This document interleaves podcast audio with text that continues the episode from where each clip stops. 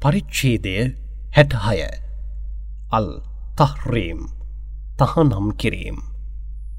අසීමිත දයාව හා අසම සම අනුකම්පාවෙන්නෙතෝ අල්ලාගේ නාමයෙන්. නබී ඔබ ඔබගේ භාර්යාවන්ගේ තෘප්තිය උදෙසා අල්ලා ඔබට අනුමත කර තබා ඇති. මී පැණි පාවිච්චි කරන්නේ නැතැයි ඔබ කුමක් නිසා දිවුරා එය හරාම්යයි තහනම් කරගත්තෙහිද? අල්ලා ඉතාමත් ක්ෂමා කරන්නෙකු හා දාබරවන්තයකු වශයෙන් සිටින්නේය.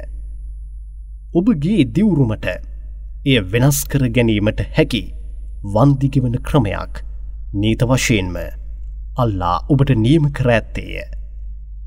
අල්ලාම ඔබගේ හාම්පුතාය. ඔහු සියල්ලන්වම හොඳින් දන්නෙකු හා ඥානවන්තයකු වශයෙන් සිටින්නේය. අපගේ නබිවරයා තමන්ගේ භාර්යාවන්ගෙන් කෙනෙකු වෙත එක් කාරණාවක් රහසින් පැවසු අවස්ථාවේදී. එම කාන්තාව එය අනිත් භාර්යාවකට දැනුන්දුන්නාය. එය අල්ලා ඔහුට එළිදරව් කරදුන්නේය.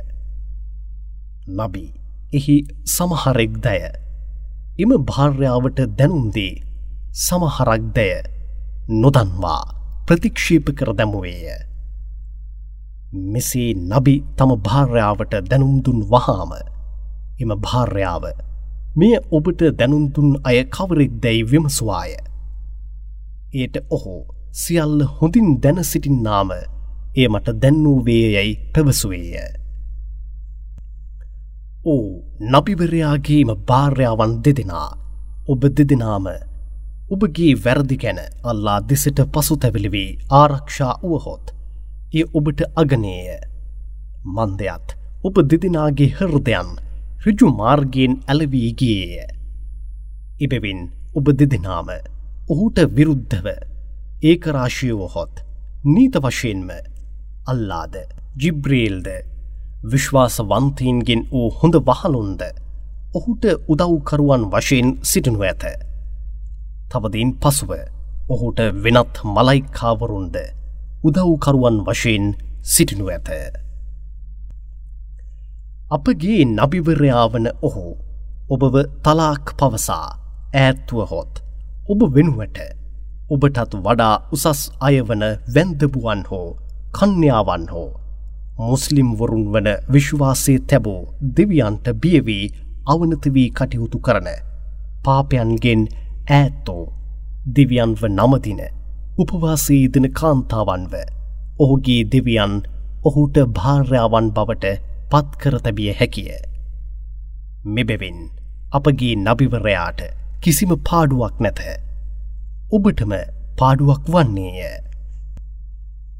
විශ්වාසවන්තේනි ඔබ ඔබවද ඔබගේ පවුලේ උදවියද මිනිසුන්ද ගල්ද ඉන්දන බවට පත් කළ හැකි නිරාගින්නෙන් ආරක්ෂා කර ගනු.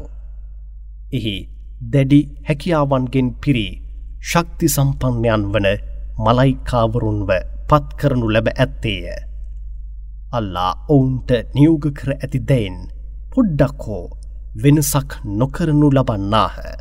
ඔවුන්ට දඩුවම් කරනමෙන් තමන්ට දෙනු ලැබූ නියෝගයම්ම ඉටු කරමින් සිටින්නාහ.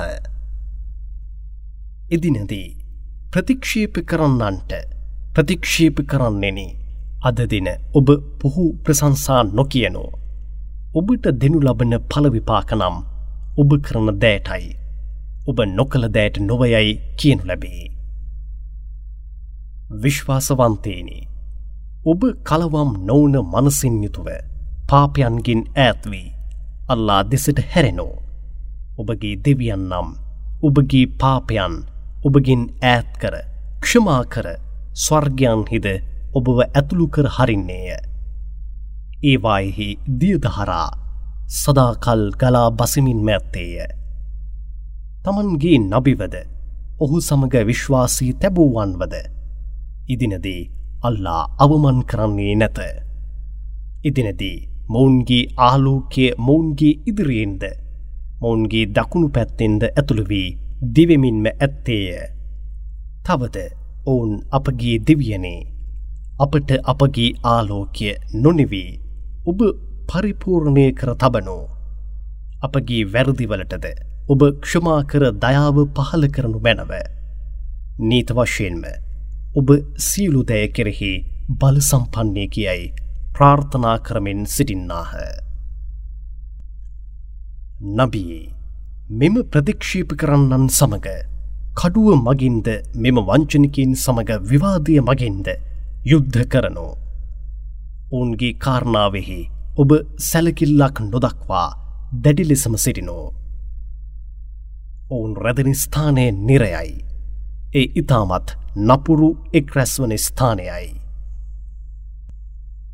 ප්‍රතික්ෂේප කරන්නන්ට නූහෝ නබිගේ භාර්යාවද ලෝත් නබිගේ භාර්යාවද අල්ලා උදාහරණයක් වශයෙන් තබා ඇත්තේය. එම ස්ත්‍රීන් දෙදෙනාම අපගේ හොඳ වහලුන්ගේ භාර්යාවන් වශයෙන්ම සිටින්නාහ. එහෙත් මෙම ස්ත්‍රීන් දෙදෙනාම තම ස්වාමිපුරුෂයන්ට ද්‍රෝහිකම් කළහ. එබැවින් මොවුන් දෙදෙනාම නබිවරුන්ගේ භාර්යාවන් වශයෙන් සිටියද. අල්ලාගේ දඩුවමින් කිසිවක් වලක්වාගත නොහැකිවිය. මොවුන් ද්‍රෝහිකම් කළ හේතුවෙන් මොවුන්ට නිරෙහි ඇතුළුවන්නන් සමඟ ඔබ දෙදෙනාම ඇතුළු වනු යැයි කියනු ලැබේ. විශ්වාසය තැබුවන්ට කාන්තාවන් දෙදෙනෙකුව උදාහරණයන් වශයෙන් දක්වන්නේය. පළමුුව ෆිර් අවුන්ගේ භාර්යාව ආසියාය. ඇය ෆිර් අවුන්ගේ අපරාධයන් විදින්නටනු හැකිව තම දෙවියන්ට මගේ දෙවියනේ ඔබ සන්නිධානී ඇති ස්වර්ගය මාහට නිවසක් තනා ෆිර් අවුන්ගෙන්ද ඔහුගේ ක්‍රියාවන්ගෙන්ද මාව බේරාගනු මැනව. තවද අපරාධකාර ජනයාගෙන්ද ඔබ මාව බේරාගනු මැනවයයි ප්‍රාර්ථනා කරමින්ම සිටියාය. දෙවනුව ඉම්රාන්ගේ දීනී වන මර්යම්ය. ඇය තමන්ගේ පතිවත ආරක්ෂා කරගත්තාය. ඉබෙවින් එහි මර්යම් වන ඇයගේ ගර්භයහි අපගේ ආත්මයන්ගෙන් එක් ප්‍රාණයක් පිම්බෙමු. ඇය තම දෙවියන්ගේ ආයාවන්ද ධර්මයන්ද සත්‍යය කර තැබූ අතර. දෙවියන්ට සම්පූර්ණයෙන්ම අවනත වූවන්ගෙන් කෙනෙකු වශයෙන්ම සිටියාය.